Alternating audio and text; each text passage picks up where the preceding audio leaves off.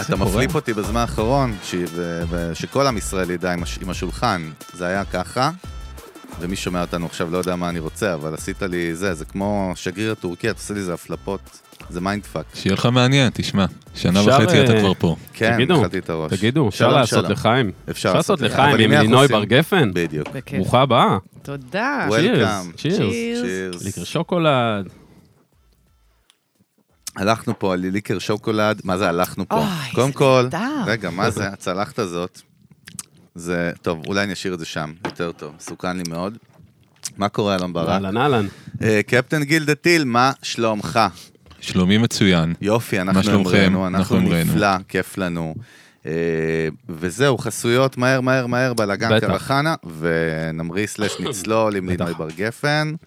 קודם כל, אנחנו מדברים על אולפני טריו, בית להפקה מוזיקלית של גיל דה טיל פה. אי אפשר לקבוע פה תורים, אחי, אתה יודע, צריך ממש לחכות. אתה יכול, זה כמו לדרכון, זה ל-אלפיים עשרים ושבע, אתה יכול לקבוע פה פודקאסט, אחי. אבל אפשר לנסות, אפשר לנסות, אבל בית להפקה מוזיקלית, לייב סשנים, הקלטות, פודקאסטים, עכשיו מעצמה, מעצמה. הכל בעצם, כל מה שמיקרופון יכול להכיל. כן, תודה לגיל ולאיתי ולכל הצוות כמובן, ואפילו לרבי שיושבת פה, שהיא ההשראה מאחורי. ראית? זה יופי. אתה רואה איך מתחילים סיפור טוב? ככה עושים את זה. ההשראה, המנוע שמאחורי. ויש לנו כמובן בלאק סקוואד של רועי ריבק, תוכנית הכשרה שמתאימה לכל מי שעוסק בתחומי הדיגיטל, שיווק, הפרסום, בין אם אתם קמפיינרים, בונאטרים, אנשי מרקטינג בכלל, שאנחנו בסוף גם אנשי מרקטינג, אז אנחנו מתחברים. או agencies בכל גודל, תוכנית נועדה, כדי לשמש בית לעסקי הפרסום שיווק הדיגיטל, ומאיצה עסקים בתחום הנ"ל. רוצים עוד פרט, פרטים, כמובן, פה בבריף של הפרק בדיסקריפשן, יש לינקים לתוכנית, מבית רועי ריבק, כמובן, אח יקר שלנו ואיש אחלה בן מדהים. אדם, אחלה בן אדם. לגמרי. הכי חשוב קודם כל. ויזם מפחיד, כמובן, על הנקסט, בינג, בינג, בינג. אתה מדבר איתי על ינקה? ינקה, שפעם שיבשנו את השם שלה, קראנו להם ינקה, איזושהי תקופה. כנראה שהיינו שיקורים מדי בשידור, וזו הייתה פעם הראשונה, אז יצא ינקה. זו גרסה של יידישפיל. ינקה שוקולד, מפעל וחנות בוטיק, שוקולד בלגי בעבודת יד, שנמצא ברמת השרון, רחוב סוקולוב שמונים וחמש. הכל נעשה במקום, לעיני המבקרים, זה כמו איזה מוזיאון, אחי, אז אתה בא ועושים לך את זה custom made במקום, מה אתה אומר על זה? אני אומר שעזוב אותך בריפים וזה... במקום הוגש, רגע, במקום הוגש קפה ושוקולד באווירה אירופאית, אם לא תתן לעשות החסות טוב, אחי... אני לא, לא, אני אגיד לך, לא, קודם כל, רגע, ינקה, חברים, אנחנו אוהבים אותם, אבל עזוב בסוף את הבריף הזה. איך היה? כי... אכלנו את זה עם לינוי, נכון? מה זה אכלנו? הרגשתי כאילו שחררו את גטו ורשה, ואנחנו היינו ביציאה, והחיילים האמריקאים נתנו לנו את השקית של ינקה, והיה פה פייטים טורפים. זה יפה שזה אלה האסוציאציה שלך. אני תמיד אומר, בגלל שסבתא שלי ניצולת שואה, אז מותר לי, אני לא יודע אם זה תקף עדיין, צריך לבדוק את זה.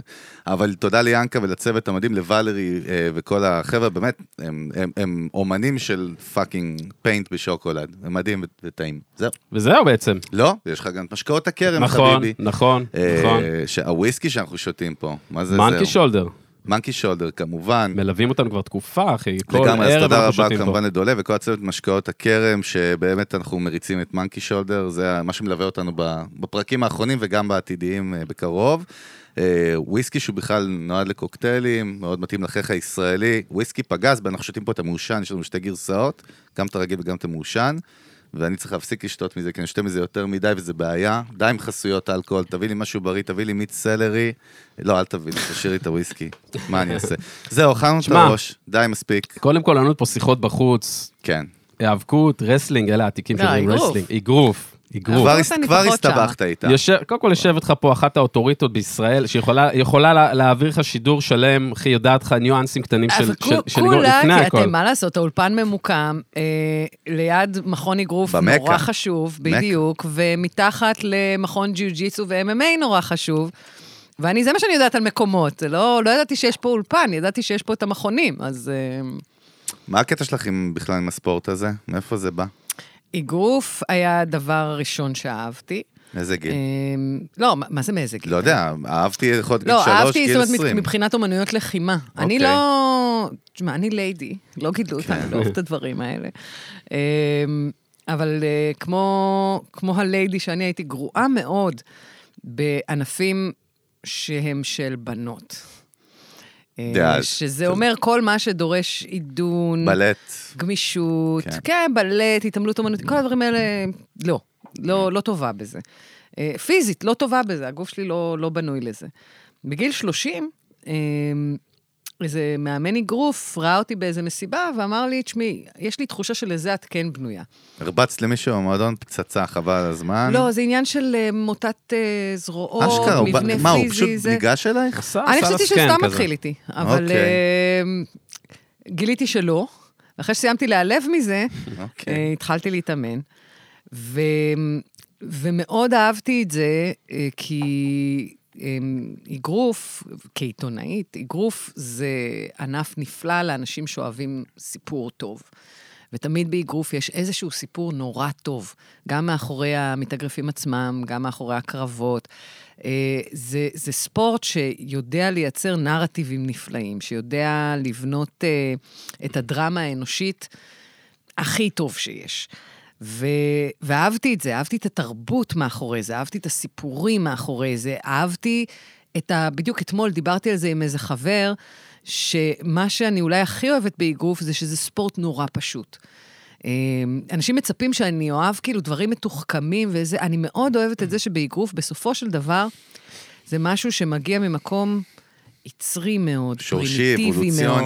כן, זה הענף הראשון בעצם. זו הלוחמה הראשונה. אבל הוא מאוד מאוד טכני, מאוד טכני, מאוד. הוא לא, לא, איגרוף הוא לא מאוד טכני, זאת אומרת, מה זה לא מאוד טכני? יש כל מיני סגנונות באיגרוף, ובאמת יש סגנונות שהם יותר טכניים, אבל איגרוף כשהוא גם אנטרטיימנט, ובסוף כשאנחנו מסתכלים על איגרוף אמריקאי, למשל, זה, זה המון שואו, יש בזה גם טכניקה, אבל יש נגיד ברולרים, שזה מתאגרפים שהם קצת מתאגרפי קטטות כאלה, הם פחות טכניקה, הם מביאים אה, נשמה לתוך הסיפור הזה.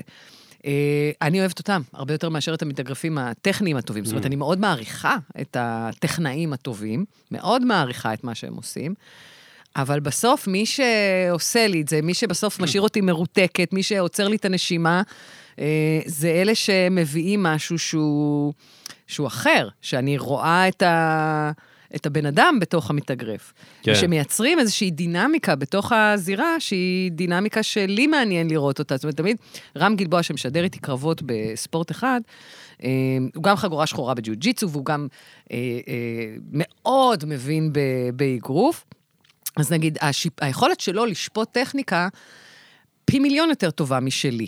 מה שהוא שכח אני עוד לא למדתי. וגם מתוקף היותי בחורה, אז אני מסתכלת למשל על דברים מסוימים שרם לא מסתכל עליהם. אני מסתכלת על המימיקה. אני מחפשת לראות מה עובר עליו עכשיו. אני מחפשת לראות את היחסים בין, בין שניהם. כי מה שקורה בתוך הזירה, הכינוי של איגרוף זה the science of bruising, זה המדע המתוק של הכאב. ומה שעושים בתוך הזירה זה ריקוד, שבו יש אה, אינטימיות נורא נורא גדולה בין שניהם. כן. אתה לומד את היריב שלך, אתה יודע אותו, קורה ביניכם משהו שלאנשים נראה אלים. זה סוג של ריקוד, בכ... זה ריקוד בכלל. כן, בונה. כן, כן, לגמרי. זה כמו בתקשורת, כמו שתשבת באיזשהו, זה, יש בזה הרבה מאוד דברים מקבילים בסוף פה, בפנים שאני מסתכל על זה. יש דמיון מסוים, תראה, בת... כן, כי נגיד בתקשורת, אם אני עכשיו מראיינת מישהו, שבוא נגיד זה לא ראיון... אה... פרנדלי, כמו שאנחנו עושים כאן, אלא אני צריכה לחלץ פה מידע מסוים. אני אחפש כל הזמן את החורים בהגנה שלו, כדי להיכנס בחורים האלה ולהפיל. עכשיו, איגרוף זה בהרבה מאוד מובנים. חולשות, נכון? זה לאתר חולשות. אתה עובד על איקסים, אתה עובד כל הזמן גוף, ראש, ראש, גוף, גוף, ראש, ראש, גוף. אתה מחפש כל הזמן איפה הוא מחורר, כי אם אתה נותן מכה לראש, הוא מגן על הראש, הוא פותח את הגוף. כן. אז אתה מכניס לגוף. אם הוא מוציא מכה, אז הוא פותח את הראש. אז אתה נותן מה שנקרא overhand, אתה עולה על המכה שלו ונכנס לו. אתה כל הזמן מחפש את החורים האלה תוך כדי שהוא מכה. אתה יודעת מה מגניב? שבאיגרוף זה נשמע לי מה זה סבבה, אבל בתקשורת זה נשמע לי מה זה אכזרי, זה הפוך על הפוך פתאום, זה נשמע...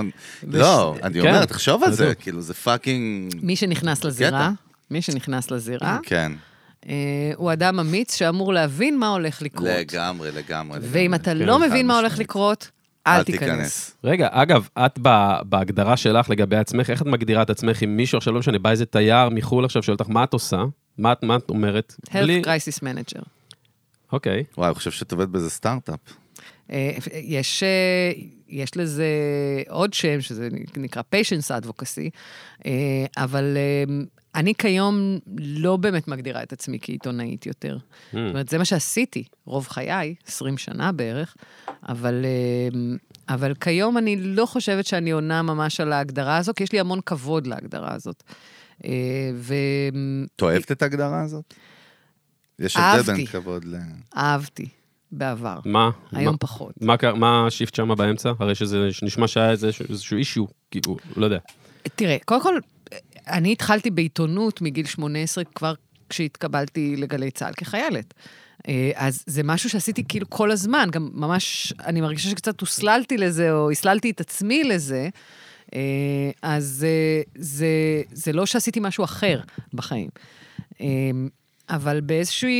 עכשיו, לקח לי כמה שנים, בכלל להגדיר את עצמי כעיתונאית, זה היה נראה לי משהו שצריך להוכיח קודם את עצמך מספיק, במספיק זירות, במספיק זמן, כדי שתוכל להרשות לעצמך שיקראו לך ככה.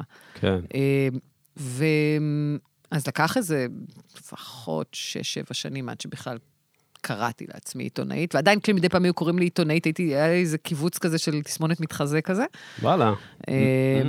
אבל אחרי כמה שנים כבר, אוקיי, בסדר, זה כינוי לגיטימי, זה טייטל לגיטימי.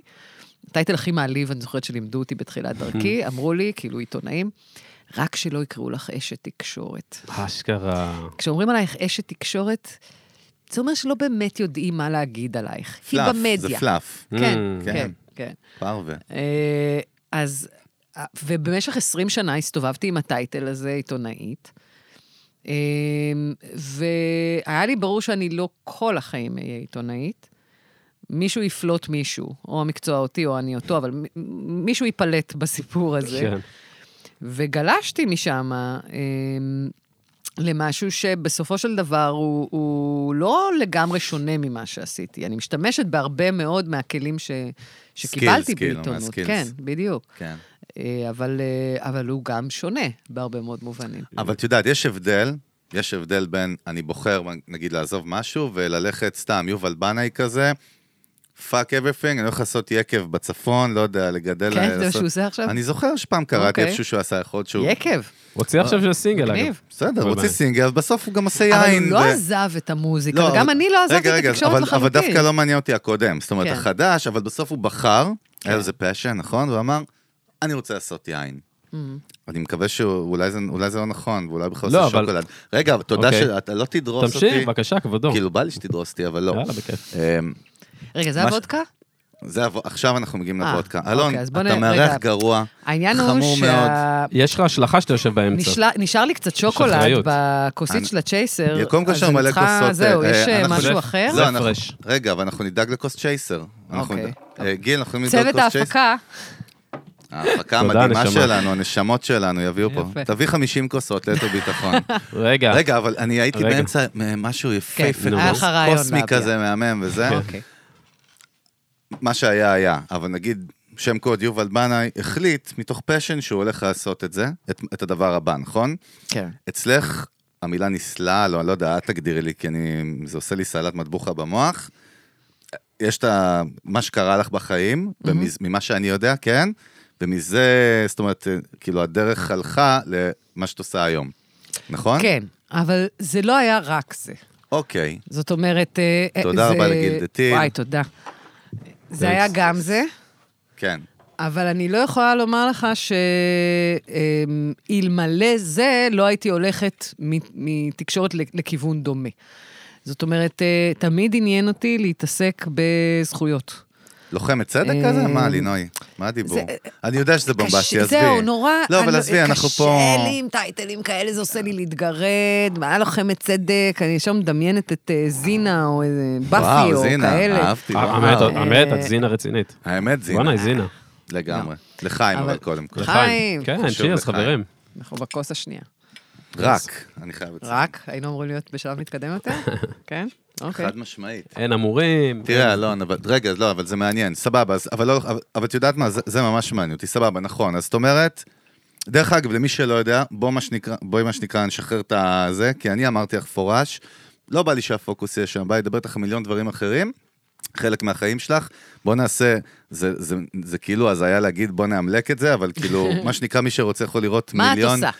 מיליון רעיונות איתך, כן, ומה את עושה ולמה, ואיך הגענו לשם, ואחרי זה נדבר על דברים באמת מעניינים. הקמתי חברה לניהול משברים רפואיים, שהיא החברה היחידה כיום בישראל, שמתעסקת במכלול הצרכים והזכויות, שיש לאנשים שחלו במחלות קשות או כרוניות. הקמתי את זה כמה שנים אחרי שבן הזוג שלי עבר אירוע מוחי מאוד קשה, ונשאר נכה סיעודי, עם מוגבלויות גם מוטוריות וגם קוגניטיביות, והקמתי את זה כי אני הייתי צריכה חברה כזו. בסוף הרי רוב ה... היה לך ניד, מה שנקרא. בדיוק, בסוף הרי רוב היזמויות הן תוצאה של... אני צריך, יש לי בעיה, או למישהו שאני אוהב יש בעיה, וצריך לפתור אותה, והפתרונות שאני רואה בשוק או לא מספיק טובים ומדויקים, או בכלל לא קיימים, ולי יש איזשהו ידע מנישה אחרת שאני עושה לו אדפטציה לנישה הזאת, ו... ו- וככה מקימים אה, מיזם. אז זה בעצם מה שקרה ב- בסיפור שלי. אה, עכשיו, אני באתי מטלוויזיה, ואני גם בת של במאי, אה, ואבא שלי תמיד לימד אותי ש... כשהייתי קטנה הייתי תמיד, תמיד יושבת ליד אבא שלי, אני הבת של אבא שלי. במאי של מה? אה, אבא שלי למד קולנוע בברמינגהם, באנגליה. וואו. והצליח לעשות שילוב בין שני הדברים שהוא הכי אוהב בעולם. מטוסי קרב, נשק, וצילום וקולנוע. הוא הקים את יחידת הסרטה של חיל האוויר. אשכרה, עכשיו הוא עשה טופגן לרגע, אני הייתי... קצת כן, טופגן אחד האהובים עליו. תחקירנים שלנו צריך לפטר את כל התחקירנים שלנו. אז בקיצור, אבא שלי לימד אותי, הייתי תמיד יושבת לידו כילדה קטנה, והוא היה תמיד מלמד אותי כשהיינו רואים טלוויזיה, אי אפשר היה לראות איתו טלוויזיה בלי שהוא מסביר כל דבר. מנתח. כן, אני היום עושה את זה לבן שלי, הוא שונא את זה. אז הוא היה מסביר לי כל הזמן את הפריים, ומה עושה הצלם, ומה עושה המקליט, ומה זה, ו- והוא אמר לי, כשאני התחלתי לעבוד בטלוויזיה, אם את רוצה לעשות עבודה טובה, את חייבת ללמוד את התפקידים של כולם. את לא צריכה ללמוד אותם ברמה שהם יודעים אותם, אבל את חייבת להבין, בגדול לפחות, מה הם עושים. את הביג פיקצ'ר. ואיך הם עושים, כן. כי אחרת לא תהיה לך שליטה. ואנחנו חובבי שליטה. ו... אז אותו דבר בסיפור של החברה הזאת. אני עניין אותי, לא עניין אותי נישה ספציפית בתוך זה. אני רוצה להקיף את הכל, אני רוצה להיות ה-one-stop-shop של החולה הקשה. אני מבינה קצת בזה, קצת בזה, קצת בזה, קצת בזה, אז אני לוקחת מומחים שמבינים הרבה יותר בזה, ואני הבמאי. כי בסוף, החיים הפכו לסרט. פשוט הם הפכו לסרט אימה, ואני צריכה להחזיר את הדרמה למשהו שהוא יותר נסבל עבור החולה ועבור המשפחה שלו. כן. זה הפקה, זה עבודה בסוף של הפקה. זה הפקה, אבל קודם כל, תביני, אני מדבר נגיד על עצמי, רק כשמדברים על זה, אני נהיה חולה בכלל, את מבינה? מפחד מזה. בטא, לא, זה בא לא טוב גם, כאילו, מה שנקרא הדחקה כזה, נכון? שחרר אותנו מזה? זאת אומרת, כמיינדסט ברור, ואז, אני, אני אומר, אני מבין שכאילו, את, את בסוף עוזרת... לאנשים זה קורה להם בהזדהות מוחלטת. אתה לא היוזר של זה. לא, בן פורת יוסף. אבל הוא יהיה. תודה רבה לינוי, נשמה שלנו. אנחנו יודעים למי לפנות, אבל זה בטוח. זה בדיוק הסיפור. רגע, אני חייב לאכול עכשיו אחד כזה. אז תביא לי עוד זה. כן, ברור, כזה. כן. אבל רגע, באתי להגיד משהו. כן. מה? אני לא יכול להגיד את זה. זה מפחיד אותך להתעסק בזה, זה מפחיד אותך לדבר על זה, כי זה בסוף... כי אנחנו יצורים שרוצים להיות בריאים ולא להתעסק עם זה. בדיוק. אבל, רגע, זו לא השאלה שלי בכלל. אוקיי. אני קצת יותר מתוחכם מזה, אלון. תראה איזה יופי. עכשיו אני אשכח את זה בגלל שהרמתי לעצמי. רגע, בסוף העניין הוא, לא היית חייבת לבחור לעשות את זה כמיזם. כאילו מה שנקרא, לא הספיק לך כל הטירוף שקורה לך בחיים האישיים עם זה. למה ללכת להתעסק עם זה פאקינג כל יום, כל היום? רק לשמוע את המקרים שבאים, כאילו, זאת השאלה באמת. יש ימים שכן. היום נגיד. היום... היה לי יום מחריד. היום, היום, ספציפית היום. היום היה לי יום נורא והיום. היה לי יום מזעזע. מה, מקרים קשים כאילו? אני לא חושב שמגיעים מקרים קלים. פתחתי את הבוקר בתוכנית הבוקר, ולא הייתה תוכנית טובה היום, ואז הלכתי להקליט פודקאסט על סרטן, כשחזרתי מהפודקאסט למשרד, התברר לי שאישה שאני מאוד אוהבת, מכרה שלי, והיא גם בת זוג של חבר טוב, הסרטן שלה, היא חולה בסרטן השד, החמיר ושלח גרורות למוח, ובעצם אנחנו נכנסים עכשיו לישורת האחרונה, וצריכים להתארגן בהתאם. ואז הלכתי ליה בסדר בגלי צהל, שזו תוכנית שאני מגישה כבר הרבה שנים, ו... ואנחנו עוזרים לציבור לפתור בעיות בירוקרטיות, והבעיה הבירוקרטית הראשונה שהייתי צריכה לפתור הייתה של חולה בסרטן עם גורות במוח, שיש לו איזשהו ביף עם חברת הביטוח, אני לא אכניס אתכם לפרטים של זה. ופה הרגשתי את ה... את האוברלוד. וואו. אמרתי, זה יותר מדי, זה יותר מדי כבר, כי כל האנשים שהתעסקתי איתם היום הם אנשים שהיה לי מאוד אכפת מהם. אמרתי גם לאיזו חברה היום, אני הכי אוהבת את הלקוחות המטומטמים. הכי אוהבת אותם. כי אני יכולה לכרוס עליהם. כי אני יכולה אה, שתהיה לי איזושהי חציצה ביני לבינם. כי יש להם את היכולת, אה, בגלל היעדר המודעות, יש להם את היכולת להשלות את עצמם בתקוות, mm. שמי שכן מודע לא יכול להרשות לעצמו. Ignorance is bliss. כמו שאמרת במה, אתה בקונטרול רום, אתה יודע את הכל, כן. אתה רואה את כל המצלמות, והם רואים זווית אחת. אתה יודע גם איך הסרט הולך להיגמר. בדיוק, אתה רואה את התסריט. אגב, בדיוק. בסוף הרי זה גם, נכון, זה עסק בסוף, נכון? נכון. כאילו בחרת בסוף גם ל- להתפרנס מהדבר הזה. נכון. וכאילו, וכמה זה מורכב להסתכל על זה כאל משהו שיש לו מודל כלכלי, את יודעת, בסוף, איך זה עובד בכלל, כאילו? בקטנה שמפרקים את זה... זהו, זה לא אן ג'י או, בסוף. איך זה עובד? כן, זה לא עמותה. נכון, לא, אני בכוונה לא רציתי עמותה. ממש, נמנעתי מזה. אז איך זה עובד בקטנה? סתם סקרן אותי. מה המודל הכלכלי שלנו? בקטנה, איך כאילו קצת... אוקיי, המודל הכלכלי שלנו מחולק, בעצם אנחנו עובדים בשלושה אפיקים שונים. האפיק הראשון שהוא היה כבר במיינדסט שלי מראש כשבניתי את זה...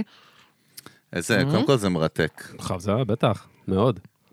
אני לא רציתי עסק שפונה לאלפיון, או לעשירון העליון. למי שיש לה אמצעים. בסוף. כן. אני רציתי עסק שהוא affordable, על הדעתים לכל אדם, אבל לרוב הישראלים. כן. עכשיו, פה יש בעיה, כי זה, כל תיק דורש עשרות שעות עבודה של אנשים סופר מקצועיים, זאת אומרת, כשאני צריכה פה לתמחר את הסיפור הזה, אני אגיע לעשרות אלפי שקלים ללקוח, בעלות תיק, וזה, זה, זו בעיה, כי אז זה כבר בדיוק, זה כבר הופך להיות באמת עסק של אלפיון. מה המודל שכן יכול לאפשר לי להגיע לחתכים רחבים יותר, אם אני הולכת להיות בפוליסות ביטוחיות. ואז, בעצם אני בונה מודל שגם נותן לי איזושהי סטביליות כלכלית, כי... למי שלא מבין מה אמרת רגע, מה זה אומר? זאת אומרת, אני כיום למשל, חלק מפוליסות בריאות של שלוש חברות ביטוח. זאת אומרת, אה, אוקיי, הם כאילו עובדים איתך.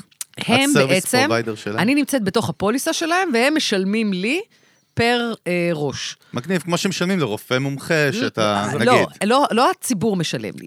חברת הביטוח, הבנתי, כן. הלקוח שילם להם איקס, עשרה איקס שקלים, אני מקבלת מתוך זה כל חודש שני איקס, וזה בעצם מייצר מודל שבו יש לי הכנסה קבועה. זה גם יוצר איזשהו עננה כזאת בסוף בין היוזר, בין הלקוח בצד השני, בין מי שנותן את השירות, בסוף יש את העננה שמתחיל להיכנס לביטוחים, מתחיל להיות כזה, אז רגע, זה מהמדינה, והוא נותן איזו חבילה, והוא לא יודע כמה זה, בסוף אנשים יודעים למה הם נכנסים כלכלית? הם מודעים לזה? מה, כשהם קונים פוליסה? לא, בכלל, כן, שנכנסים, אתה יודעת, לפרוסס כזה, כאילו. הרי בסוף זה עניין מטורף, כלכלי. תראה, חלק, אגב, ממה שאני עושה, חלק מאוד משמעותי ממה שאני עושה, זה לייצר להם יותר משאבים כלכליים. כי כשאתה נכנס לתוך משבר רפואי, הכסף... קיצר, הדיבור שאתה צריך להיות סוג של מיליונר בשביל להינצל מהמצב בכלל. לא, אתה צריך לא להיות, אתה צריך להבין כשאתה נכנס למראטון ולא לספרינט, ולחלק את המשאבים שלך בהתאם. רוב האנשים לא קולטים שהם במראטון. הם מאמינים שהם במה שנקרא אירוע אקוטי ולא אירוע כרוני. צריך לפתור אותו, כמו פיגוע, עכשיו בוא נפתור את הפצועים. כי זה גם ה-wishful thinking שלהם. הם נורא רוצים להאמין שזה סיפור עם התחלה, אמצע וסוף, מאוד ברורים. כן. אבל זה לא. ומה שקורה, בגלל שזה ככה, בגלל שהם מקשיבים לרצונות שלהם יותר מאשר למציאות, הם שורפים המון משאבים, בפרק זמן מאוד קצר. Mm. וחלק מהתפקיד שלנו בין השאר, זה חוץ מלהשיג להם את המשאבים האלה, זה גם לשים את הרגל על הברקס ולהגיד, אוקיי, על זה כן, על זה לא. אין בעיה, סבבה? אחלה פיץ' דרך אגב, אהבתי. חזק, כן. קודם כל אחלה ביזנס מודל, יש לנו פה באמת. רגע, זה רק אפיק אחד, זה האפיק הביטוחי. זה אחד מתוך שלוש. כן. השני הוא כמובן לקוחות פרטיים שבאים ומשלמים פר מקרה. והאפיק השלישי הוא דרך חברות. יש היום חברות בישראל שיש להם עובדים שעלולים לחלול. כשעובד שלהם קורה לו משהו כזה, או נגיד חברות הייטק ששם חשוב להם להגן לא רק על העובדים, אלא גם על בני המשפחה של העובדים. עכשיו אתה משלם להם, תכנת עכשיו משכורת של שישים שבעים אלף שקל בחודש, ועכשיו הראש שלו באיך אני עוזר לאמא מול ביטוח לאומי. אז מבחינת המעסיק שלו הרבה יותר משתלם להגיד לעובד, שב, אנחנו פונים לבר גפן, זה כלכלי לגמרי מבחינתם. היא תפתור את זה, ואני אשים את הכסף שצריך על זה. אז ככה יש לנו ביזנס כזה מול כמה חברות. הגדולה ביותר שבהם מבחינת כמות העובדים זה בנק לאומי, אבל יש לי גם חברות הייטק של מאה עובדים. ו... ואנחנו עובדים מולם בכל מיני מודלים. אבל אז, אז בגדול זה אנשים פרטיים, מבוטחים וחברות. מה המקרה אגב הכי הארדקור, הכי קשה שהיה? למה, למה? לא, בלי שמות. למה צריך את זה, אחי? לא, נורא רוצה שיהיה פאן אנד גיימס. די, אני, די. טוב, נו. אתה לא רוצה? לא, בסדר. אתה קוראים לך בלינוי בר גפן? מה הסיפור? כן, אני גם בר גפן דרך אגב, אתה לא יודע? בר גולדובסקי. לא, אבל אני בא להכנס לזה. אנשים נורא מפחדים מלדבר על הסופיות של עצמם. הנה, ראית איך הוא קופץ ישר? אבל זה אבולוציוני. רגע, זה לא חגי, זה אבולוציוני. זה לא אבולוציוני, זה מאוד תרבותי. זה תרבותי? זה תרבות מערבית של המאה ה-עשרים ואחת, שרואה במוות סוג של כישלון. או לא תרבותי במקרה שלך. קודם כל, תפסיק לגעת בי שאתה אומר את זה. ושתיים, אני מסבין באיזה תרבויות, כן, באינקה, כאילו מה... בתרבויות לא מערביות, מוות הוא חלק מאוד טבעי מהחיים. בגיל שמונים, לא בגיל עשרים. לא, לא, אתה מתייחס אל המוות אתה יודע מה, אני אגדיר לך את זה בהגדרה הרבה יותר בוטה, שאני מגדירה את זה מול כל הלקוחות שלי. מוות הוא לא הדבר הכי גרוע שיקרה לך בחיים, הוא פשוט הדבר האחרון שיקרה לך. יקרו לך עוד הרבה דברים בדרך. נכון, החיים הם חיים. ואתה רוצה להאמין, קצת כמו במה שהסבתות שכנעו אותנו, שאם לא נדבר על זה, זה לא יקרה. אבל זה כן יקרה. ולא רק שזה יקרה, עלולים לקרות עוד הרבה דברים הרבה יותר גרועים בדרך. אני מוצאת שדווקא לדבר עליהם, ולהתעסק בהם, ולפרק אותם, ולהבין אותם, אה, לא רק שזה לא מפחיד אותי, אני נהנית מזה, זה קצת כמו רכבת הרים. אתה נוגע בפחד, אבל אתה לא, יש לך את הדרך החוצה. שנייה, רגע. קודם כל, אני מקבל את זה, אבל אני שואל, האם לא היה קורה, אם לא היה קורה לך מה שקרה לך, בחיים האישיים שלך? אהבתי את זה גם קודם. וואי, אני חייב לנסוע איתך ליפן, בקיצור. ליפן? שלושתנו צריכים לנסוע ליפן. מאיפה הבאת את זה עכשיו? למה? יפן? לא יודע. מה, קווים ישרים כזה? לא. נקי, מסודר? לא, אבל סתם, אבל כאילו, אז תמיד אהבת את זה? מה זה אומר? כאילו, מה? כאילו, לא פחדת מזה? להתאמת? מה? אז זה בדיוק העניין. אני אוהבת להתעסק בפחד. אני אוהבת לאתגר פחד. שלי, של אחרים, זה מעניין, זה כיף, זה מגניב. זה מציאותי, זה מציאותי. זה אמת. זה אמת תאורה, פחד או דברים כאלה קשים ודברים כאלה שהם פחד הוא מצד אחד יצר מאוד הישרדותי, מצד שני, אני מרגישה שבתרבות שבה אנחנו חיים עכשיו, הוא קצת נהיה קדוש מדי. זאת אומרת, כל ההזהרות טריגרים, כל הזה, כאילו, בואו נעשה שהכל יהיה כל הזמן נורא נוח, וכל דבר שהוא לא נוח, בדיוק, שהוא לא נוח, ואז הילדים שלנו אנחנו נברח ממנו. הילדים שלנו יוצאים חלשים בסוף. אני חושבת שבאמת, זה אחת הבעיות שיש לי עם התרבות הנוכחית, אני חושבת שהיא פשוט לא בונה חוסן רגשי לאנשים. די, בואו נתמודד. בואו נפסיק לדלג מעל זה, לעקוף את זה, לעשות כל דבר כדי לברוח מזה. בואו נתמודד עם זה. תראי זה יופי, היה פה אח שלנו, המדהים, אטילה, שומפלבי. אני אומר את זה נכון. שומפלבי. שומפלבי, גם פה תהייתי. זה שם רומני. כן, אבל היה פה אטילה, וישם פה שיחה מדהימה. סיפר באמת על הילדות שלו, שלא ידעתי שהוא בא לפה בן יחיד ב-אחת עשרה. מרומניה, כן. כן, הארדקור. הוא חווה את צ'אושסקו בריל טיים. הוא חווה, לא, יותר מזה, הוא גם חווה להיות בישראל ילד שלא יודע עברית בגיל אחת עשרה, בלי אח שיגן עליו ובלי כלום, ועם הורים שהיו פתאום זה, ופתאום שאתה הופך בעצם להיות גם ילד הורי בהרבה מאוד מובנים. לגמרי. והוא יחזב את ההורים שלו, אגב, הוא עושה שם סלט. כאילו, כן. לא, שזה רודריגו, אני מערבב פה שני סיפורים. לא, את האמת שאתה מערבב שתי פרקים, אחי. ערבבתי שני סיפורים, חבר'ה. זה הרודריגו.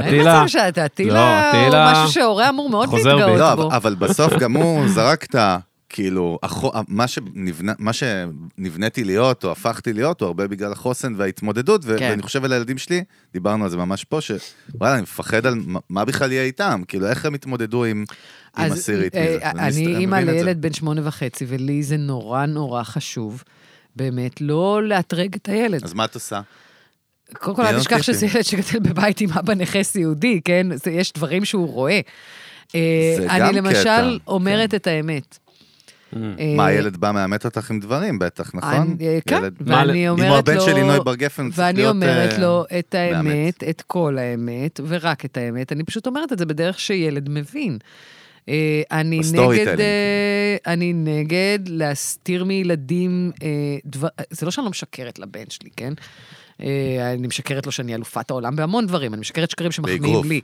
כן, אבל, לא, אבל לגבי המציאות, אני כן אומרת את האמת, ואני גם נותנת לו להתמודד עם תסכולים, אני לא מרככת לו אותם, וכשהוא פשל, אני אומרת לו שהוא פישל. אני לא מגדלת נסיך, אני מגדלת מישהו שבאיזשהו שלב, אני אצטרך להעביר לידיים של מישהי אחרת, שמי שתרצה לחיות איתו. כן. ואני יודעת מה הסחורה שאני קיבלתי לאורך חיי מאמאות אחרות כדי לחיות איתה. אני מעוניינת לעשות עבודה טובה יותר. אז, אז אני צריכה להביא מישהו שיש לו עצמאות, שיש לו חוסן רגשי, שיודע להתמודד. לגמרי, חד משמעית. ו- ולכן אני לא יכולה לבוא ולגדל נסיך. הוא צריך ללמוד לעשות כן, דברים. אגב, יש פה בסוף קונטרסט, כי אמרת, אה, כאילו, ה, לא יודע מה, החבר'ה צעירים, הנוער, הילדים, אולי במצד אחד הם... כאילו צמר גפן ועניינים, וכאילו ונזרים, ותמיד כולם נזרים והכל. מצד שני, יש... נגיד אפילו במוזיקה, יש כל, או אפילו בדברים ויזואליים, שהכל נגיש והכל שם בחוץ, דברים מאוד מאוד בוטים גם ויזואלית, יודעת, מקליפים שהכל... כן. אז אני אומר, מצד אחד דואגים להגן, להגן, להגן, מצד שני, שאולי הוא ביוטיוב, בשורטס, הוא רואה שם הסדום והמורה. אתה יודע, לא מזמן נכנסתי לפיד טיקטוק של הבן שלי, אני אין לי התנגדות למסכים, אין לי התנגדות למסכים. אני לא יודעת, אני לא מבינה את ההורים האלה שחיים, אני חיה בצפון תל אביב, ההורים האלה שחיים בצפון תל אביב, והם נגד מסכים, והילד צריך לצאת החוצה לשחק, כאילו אתם מגדלים חקלאי, בחיית רבקום, הילד שלכם הולך ל-שמונה מאתיים, ואחרי זה הוא יהיה בהייטק, אבל לא מסכים מגיל צעיר. יאללה. אני כילדה, אני זוכרת שכל הזמן הטיפו להורים שלי, למה הילדה כל הזמן רואה טלוויזיה, זה לדפוק לה את המוח. עשיתי בגרויות מעולות, והלכתי לעבוד בטלוויזיה. אז כנראה שזה היה הגיוני. כן. אוקיי, אז אותו דבר. הילד רוצה לעבוד בהייטק, למה שהוא לא יהיה במסכים? בקיצור, הילד במסכים. אבל אמרתי, ננסה להיות הורה אחראי, ונראה מה קורה בטיקטוק שלו. והסתכלתי על הפיד שלו ועל מה הוא רואה, אני מתה על טיקטוק. אגב, מי שהכירה לי את טיקטוק, רק כדי שתבינו, כאילו, את הרשת שאני, כל הזמן אמרתי, זו רשת מפגרת נורא, זה מטומטם וזה, כי נחשפתי לאתגרי טיקטוק שדווחו בתקשורת ממוסדת, ואז נסלי ברדה, בוקר אחד, באה אליי ואמרה לי, תקשיבי, ברגפן את מפגרת, טיקטוק זה החיים, את חייבת לראות את זה. והיא מראה לי את הפיד שלה, היא רואה המון סרטוני גינון, והיא אומרת לי, אין, אין, את חייבת לפתוח טיקטוק, את חייבת להיכנס, אל תעשי סרטונים, את מסכנה מדי בשביל זה, אבל תפתחי, תגללי קצת. והתאהבתי, אז הלכתי לראות מה קורה אצל הילד. הילד שלי רואה בעיקר סרטונים על מתכונים, ועל הורות. וואו, איזה וואו קיבלת פה. אני מסתכלת על הפיד שלו, ואני אומרת לו, לילד שקוראים רנן, רנצ'וק, יש לך פיד, שלי שם את ארבעים. יש לך את הפיד שלי. בת חמישים אפילו הייתי אומר. יש לך את הפיד שלי. תהיה ילד. למה אתה לא מסוגל לראות נועה קירל בטיקטוק? כי אני לא אוהבת נועה קירל, אני אוהבת אנה זק. אבל תראה כאילו דברים מפגרים, כמו שילדים אוהבים. עכשיו, זה, זה לא שהוא לא אוהב דברים מפגרים, הוא אוהב מלא דברים מפגרים, אבל, אבל כל פעם שאומרים כאילו, תבדקו את הילדים שלכם, אל תסמכו עליהם וזה. אני יודעת מה גידלתי. גידלתי מגה חנן, עם חוסן רגשי מטורף, ואני סומכת עליו. אז... חזק. לא יודעת איך הגעתי לזה. לא, חזק, חזק. אמרתי איך סחב חברים. רגע, בשנייה תגידי, יש לך ילד אחד בעצם, גם בגלל כוח המציאות, או כי גם היית רוצה גם שישים? קודם כל, זה לא שתכננתי הרבה, כן? אני לא סופרמרקט, אני בוטיק. אבל... אהבתי, זה משפט של מותג, אתה שומע, אלון? למרות ששף היששכר של קופה ראשית, זה סופר שוב, גם בוטיק. אוקיי. לא תכננתי יותר משניים, אבל ברור שהנסיבות הובילו לזה שבסוף זה אחד. יש לזה יתרונות, הרבה. של בן יחיד? כן, כן. גם עבורו וגם עבורי. אני חושבת שאם היה המון פעמים, לא המון פעמים, אתה יודע מה, אנשים די מפחדים ממני, זה לא כל כך מהירים לי, אבל פעמים... כן, למה מפחדים ממך? מה? כן יודעת לענות, וכי הם יודעים שאני אהנה. כן, אבל הרבה אנשים יודעים לענות, לא מפחדים מהם, יש פה עוד משהו. לא, ממני, כן. מה, שיש לך תשובה לכל דבר, כאילו מה... אני אגב מאוד אוהבת את זה, פעם לא אהבתי את זה. כשהייתי צעירה יותר, וכאילו היו אומרים לי, הדמות מפחידה, הדמות מאיימת, את אגרסיבית וזה, לא אהבתי את זה, נורא רציתי שיחשבו גם שיש בי דברים אחרים. לא, זה עדיף ככה. זה עדיף ככה. תמיד. זה שכבה? זה מסכה בסוף הדבר הזה? תראה, בסוף מי שחבר שלי ומי שקרוב אליי מכיר עוד צדדים, אבל בגדול, יש נקודות בחיים שאת מעדיפה שיפחדו ממך, כמו למשל הנקודה הזו של להתחיל להסביר לך איך הורות צריכה להיראות. זה מביא לך את הגנבה, הדבר הזה. זה בעיקר ניג'וס, זה בעיקר מעייף. ובאמת, אז לא כל כך מהירים לי על עניין ההורות, אבל מדי פעם כשבאים ואומרים לי, אבל הילד לא צריך אח, לא... לא, הוא לא צריך אח, הוא לא חייב אח, יש לאח יתרונות, ויש לאח חסרונות. אחי ואני, אני מתה על אח שלי, אנחנו עובדים היום, יש לי אח אחד, אנחנו עובדים באותו משרד, הוא יש לו את החברות שהוא הקים, ולי יש את החברה שלי, ואנחנו יושבים באותם שתי קומות משרדים, ו... עד גיל שמונה עשרה, עד שהוא היה בן שמונה עשרה, ובגיל שמונה עשרה הוא עזב את הבית כבר, היינו כל יום, כל היום רבים. לא נהניתי מזה. מכות כאילו? גם, כן. אחי, אגרוף, מה? היא אומרת לך אגרוף, היה פיצוצים. מה, התפרקת אותו? לא. לא? היה כל הזמן פייטים, ונהיינו חברים רק אחרי שכאילו נהיינו בגירים וזה, אבל אני לא זוכרת שכילדה אמרתי לעצמי איזה כיף שיש לי אח. רגע, שהיא צעירה, קראו לך סנובית או מתנשאת? לא, שחצנית. שחצנית, ארגנט, כאילו. אוקיי. קצת שחצנית, כן, על דברים מסוימים, לא תמיד. זה קטע, כאילו, מי שדעתן, בסוף קוראים לו שחצן איפשהו, כי הוא כאילו... בעיקר אם את בחורה. כן, חושבת? ברור. אה, בעיקר, וואלה. כן, אני שואל, מה? כי את נכנסת לנישות שאת לא בהכרח אמורה להיכנס אליהם, את מבקשת להוביל דברים. עכשיו, זה נכון ש... תראה, אנחנו כבר היום בתקופה שבה זה לגמרי לגיטימי. נכון. אבל, וזה לא שאני עד כדי כך זקנה, אבל עדיין, כשאני הייתי ילדה... את ואלון שניכם בני עשרים ושש, סך הכל פחות או יותר. סביט ילדה זה לא היה מקובל בכלל, היית כאילו סוג של... פחות, פחות, פחות, פחות. בסוף היה איזושהי תבנות של מה ילדה אמורה להיות, לכן שלחו אותי לבלט.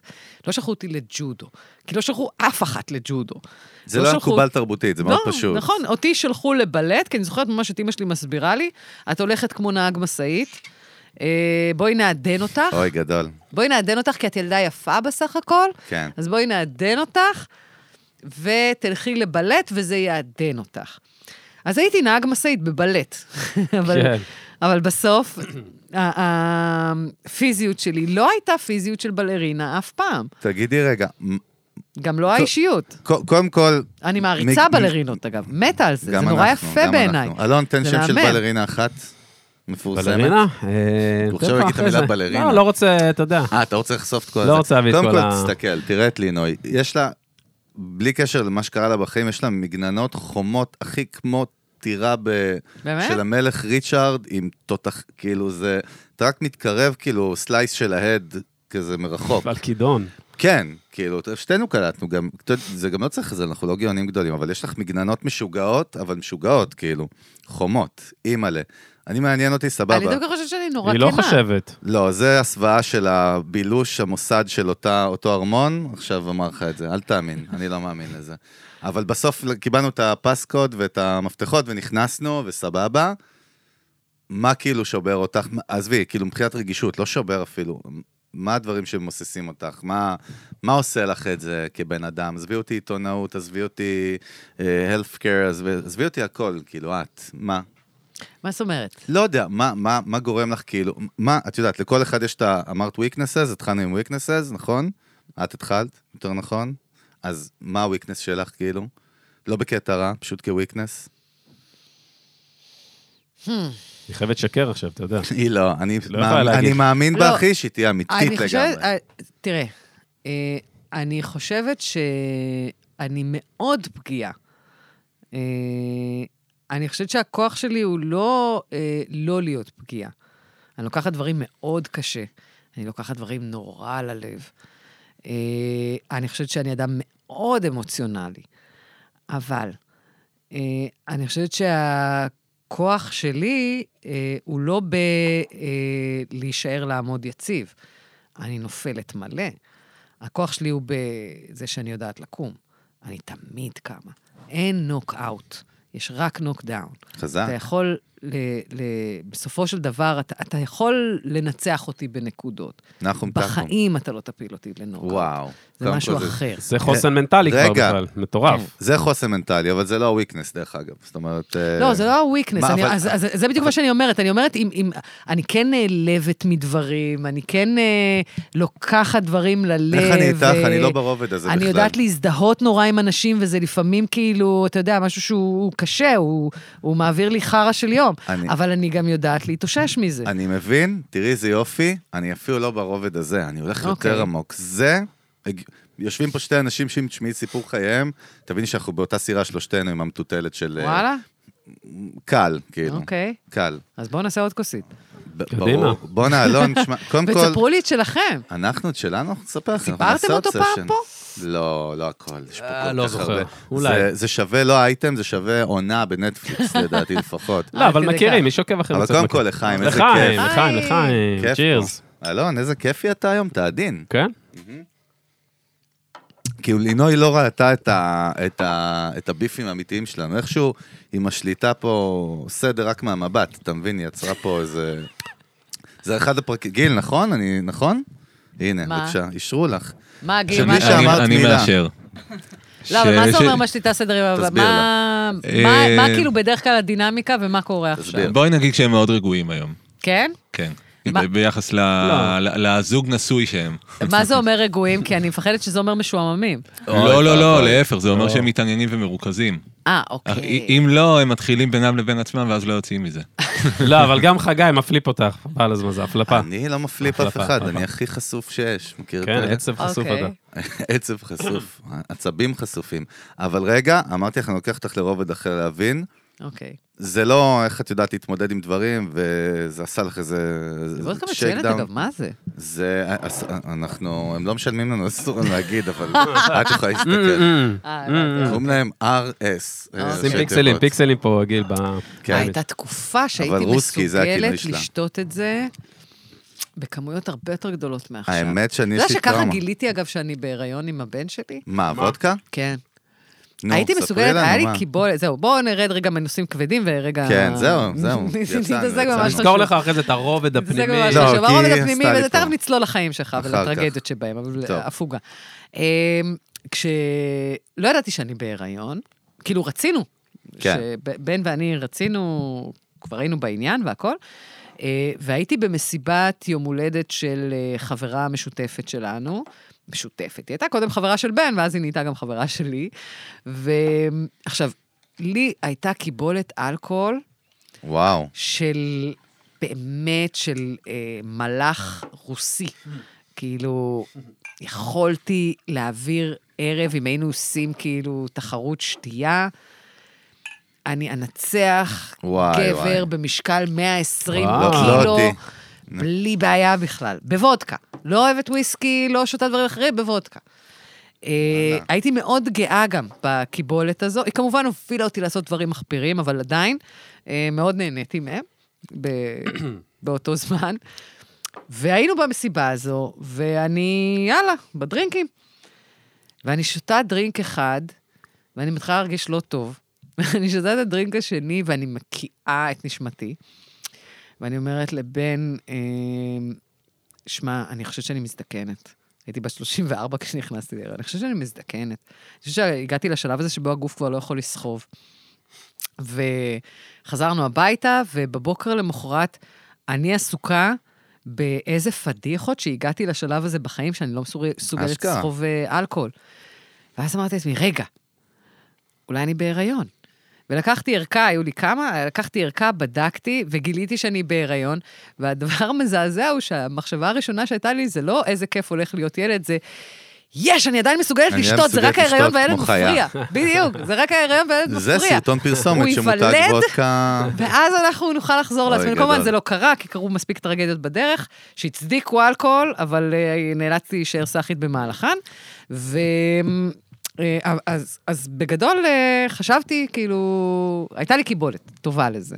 אני סובר שעדיין יש לך, ואפשר כמו ברוקי שלוש או ארבע, תחזיר אותה עם אימונים. אחת הסיבות שיש לך קיבולת לזה, זה בגלל שאין לך כמעט אחוזי שומן בגוף, את מאוד אתלט, כאילו, את מאוד אתלטית בזה, ואלכוהול דווקא הולך על, על מי שיש לו יותר אחוזי שומן. אהבתי את הכיוון שלך. כן, הרמתי לך על הדרך. כיוון לא שגרתי, אני חייב לציין. אתה רומז שאני רזה ואני בעד. את רזה ואתלטית. הנה, כמו שהוא בא אליה במועדון, אני מתאגרף בזה. לא, אמיתי, זה אלכוהול. אני עושה המון ספורט. אני עושה המון ספורט. וואלה. זה האסקפיזם שלך? להוציא את העצבים וזה? זה התחיל, תראה, כשהתעסקתי באגרוף, ואז נכנסתי להיריון, ואז נאלצתי לעצור את זה, ואז תוך כדי ההיריון בן עבר את האירוע המוחי שלו, ואז נכנסתי לרצף של כמה שנים שבהם אה, התעסקתי בלשרוד, בייסיקלי, ובלגרום לתינוק ולאבא שלו לשרוד, אה, ולא התעסקתי בעצמי.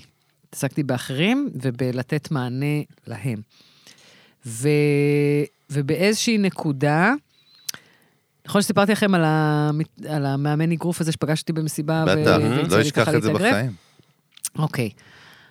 אז יום אחד, אה, ביום הולדת שלי, אה, האחרון, אה, אני מקבלת הודעת אה, אינסטגרם, מבחור אה, שהיה נראה לי דוש מעצבן, בשם איתי. שם ש... של דוש. שם של דוש, כן. לא, סתם, סתם חמוד. שולח לי הודעה שהוא מאמן ג'יוג'יצו, ולרגל המולד שלי אני מקבלת שבועיים במכון שלו. מה זה, סכם? זה נשמע כמו שחיים אתגר. זה בעיקר נשמע כמו אחת ההצעות, המיליון ההצעות השיווקיות שקיבלתי לאורך חיי. בואי תעשי אצלנו משהו בחינם, ונצלם אותך ופי-אר וזה. כן. אז כמובן שזו הייתה המחשבה הראשונה שלי, אז מיד עניתי לא. ואז חשבתי על זה רגע, ואמרתי, הוא נשלח בזמן. זה לא מקרי. זה מה שאני צריכה עכשיו. אין לך רעיונות טובים יותר. את עושה פילאטיס. אין לך רעיונות טובים יותר. את לא מתאימה יותר לאגרוף. אין לך יותר, מה שנקרא, סטמינה, את הסיבולת שצריך לאגרוף. תודה על זה.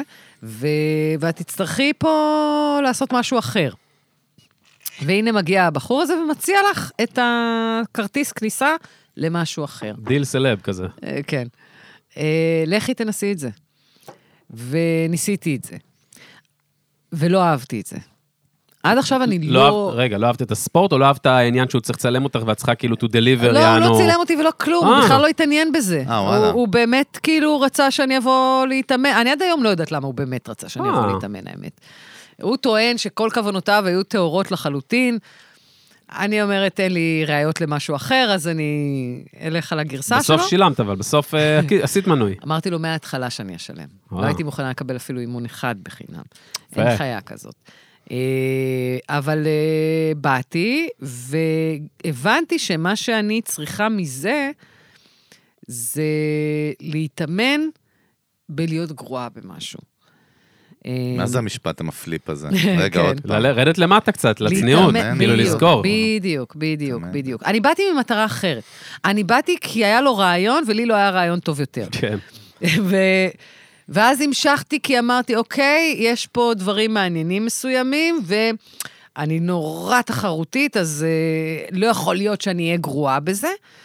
אני חייבת להגיע למצב שבו אני מנצחת משהו, אני מנצחת מישהו, אני עושה משהו, ואז להגיע למסקנה שלא, את לא הולכת לנצח פה אף אחד. את הולכת להיות גרועה מההתחלה ועד הסוף. לנצח את עצמך. את לא הולכת לנצח את עצמך, את לא הולכת להיות הגרסה הכי טובה של עצמך. הנה, גיליתי את החולשה שלך. מה? זהו, אני פיצחתי את זה. נו, מה? תן לנו. זה יושב שם בקרן זווית, אף אחד לא קולט את זה. בגלל כל הזה, אף אחד לא קולט. שמה? התחרותיות שלך.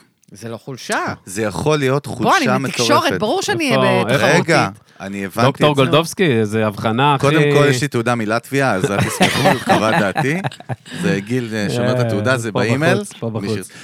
שיצרני תעודות מאוד משמעותית. לגמרי. אני חושב שדווקא תחרותיות, אבל יכולה להיות גם חולשה גדולה, כי זה יכול... את מבינה מה אני מתכוון? הפוך על הפוך? לא, את לא מבינה. בואו, תפרק לי את זה.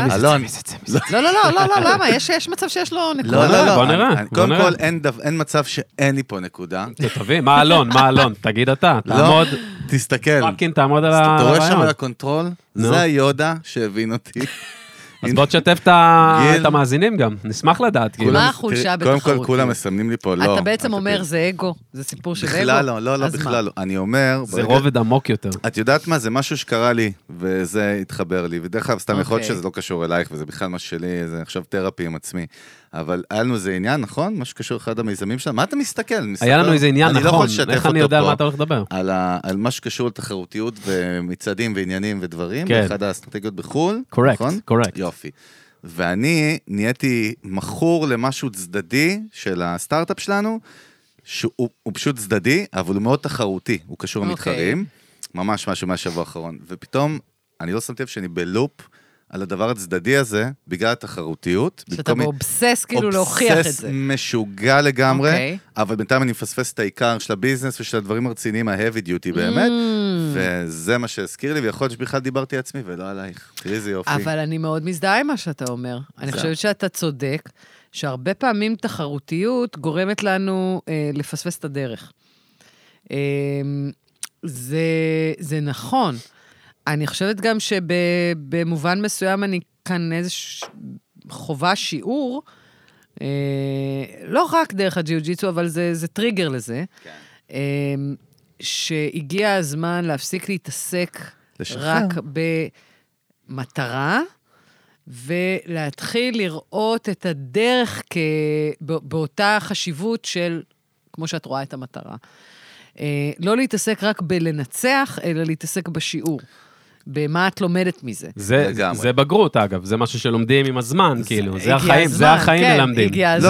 אבל גם יותר מזה, חלק מזה שאנחנו יועצים אסטרטגיים של מותגים בכלל, זה, הרבה פעמים האסטרטגיה יש מה שנקרא בביזנס אוקיינוס כחול, אוקיינוס אדום. מכירה את המושג? לא.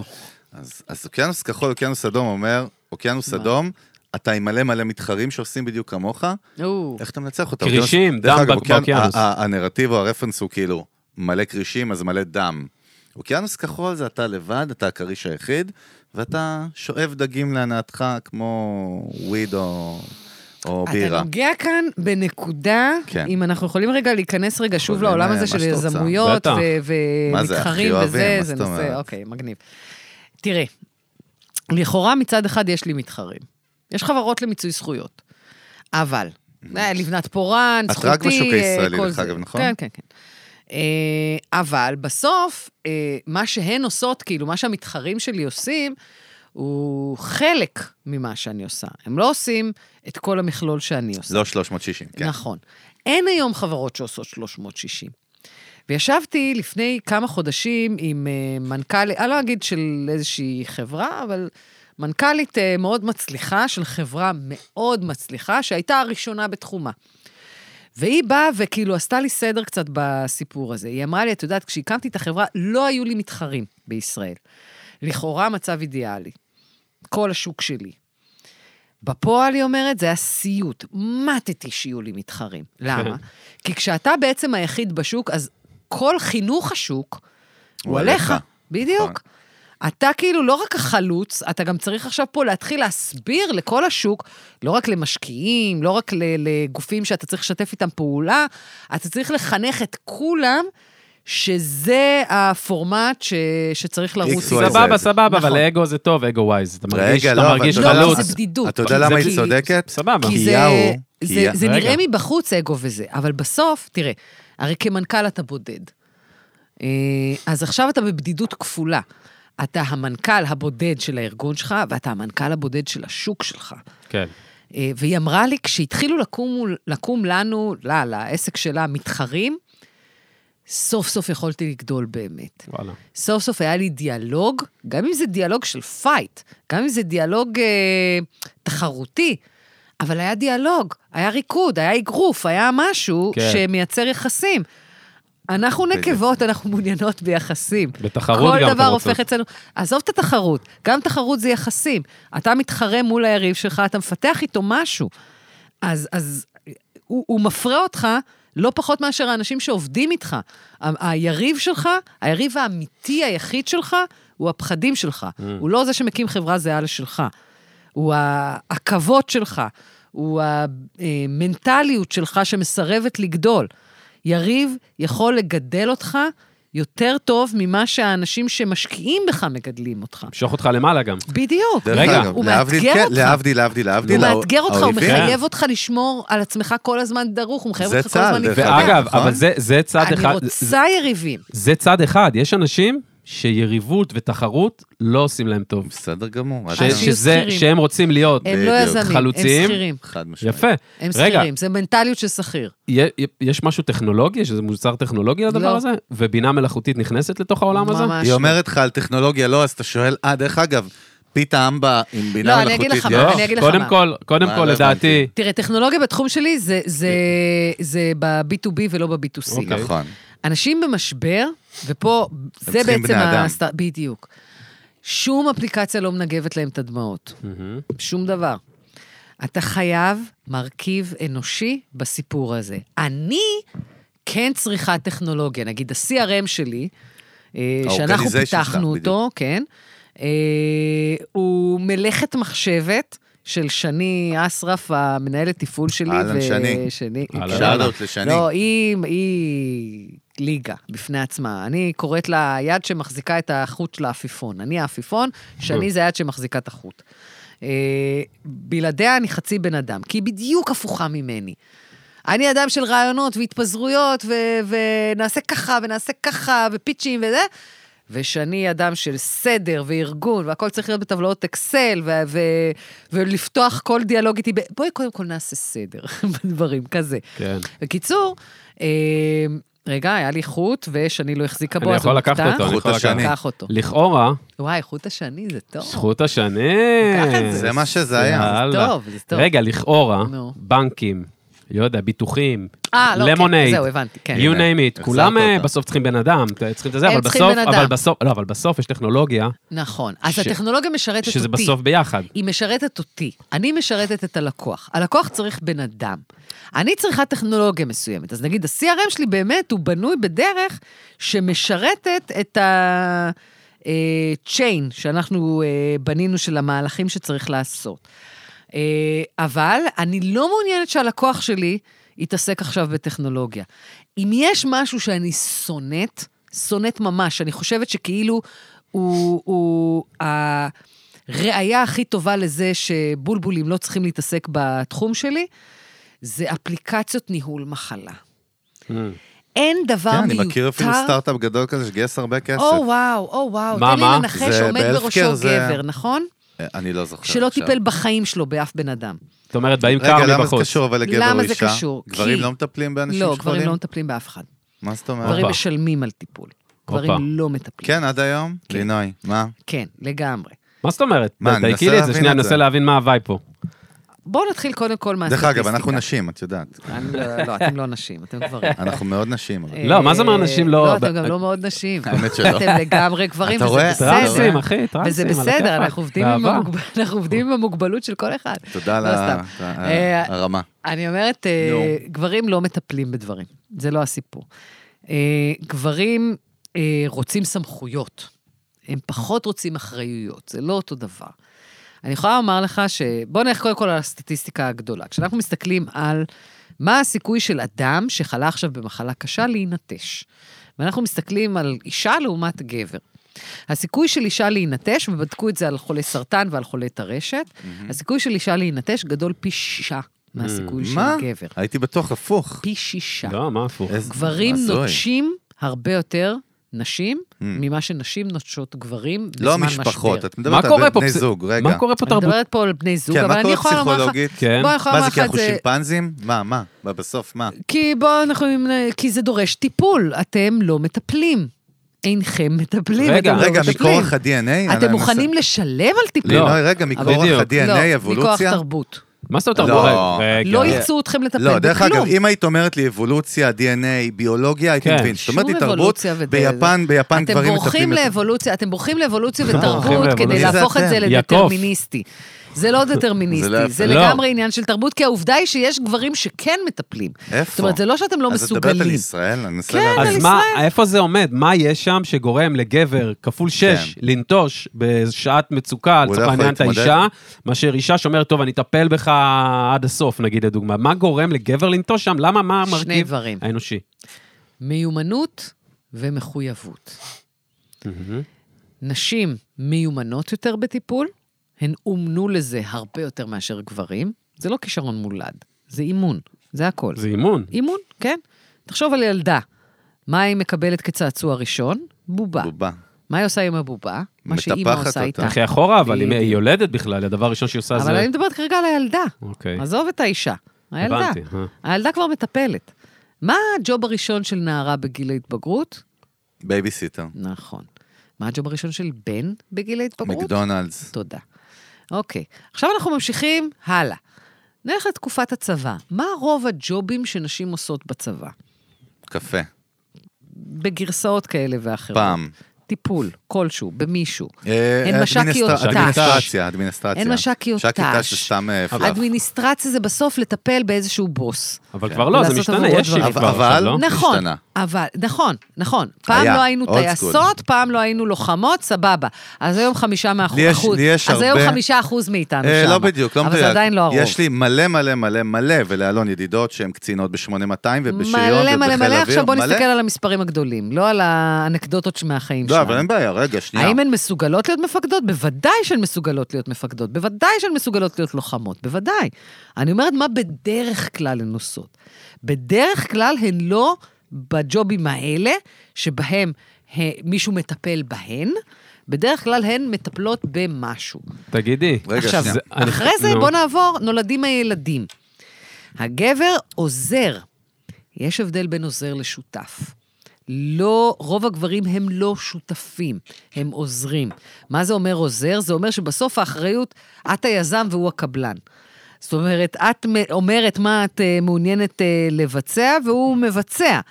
האחריות היא לא עליו, האחריות היא בסוף עלייך מול הלקוח. עכשיו, ממשיכים הלאה, ההורים מזדקנים. המון פעמים שמעתי, אפרופו דיברנו קודם על זה שיש לי רק ילד אחד, והמון פעמים שמעתי את זה ש... את האמונה הטיפשית הזו שקיימת עדיין בציבור, שאתה צריך לעשות הרבה ילדים, כי מי יסעד אותך כשתזדקן? לא, זה בולשיט, בחיית רבק. אף אחד לא יסעד, כולם יחתכו. לא, הבת לא תחתוך. וואלה. נכון. תעשו, אין שום סיבה שתעשו הרבה ילדים, אבל אם אתם כבר עושים ילדים ואתם בונים על מישהו שיטפל בכם כשתזדקנו, זה לא הבן שלכם. הבן יהיה בניו יורק. רגע, אם הוא יעשה כסף, הוא יוכל לקנות טיפול עבורכם, ואת זה הוא יעשה בשמחה, אבל הוא לא יטפל בכם בעצמכם. עכשיו שוב, אני פרוסה הכללה, ברור שיש גברים שעושים, וגם נתקלתי בכאלה, שמטפלים ונותנים את הלב, את הנשמה, ואת הזמן, ואת המרץ, ויש להם גם את המיומנות ואת המחויבות. אבל הם לא מחונכים למחויבות לזה, והם לא צוברים מיומנות בזה. זה לא רמת, לא, אבל זה לא רמת אנוכיות יותר, זאת אומרת, זה לא משהו באופי שהוא סלפיש, ב-די אן איי, ב-די אן איי. אבל הם מחונכים לאנוכיות. אלון, קודם כל אנחנו צריכים להתחיל לנחות. הם מתורבתים לאנוכיות. מתורבתים לאנוכיות. אנחנו צריכים להתחיל לנחות. למה? מה קרה? כי... מה קרה?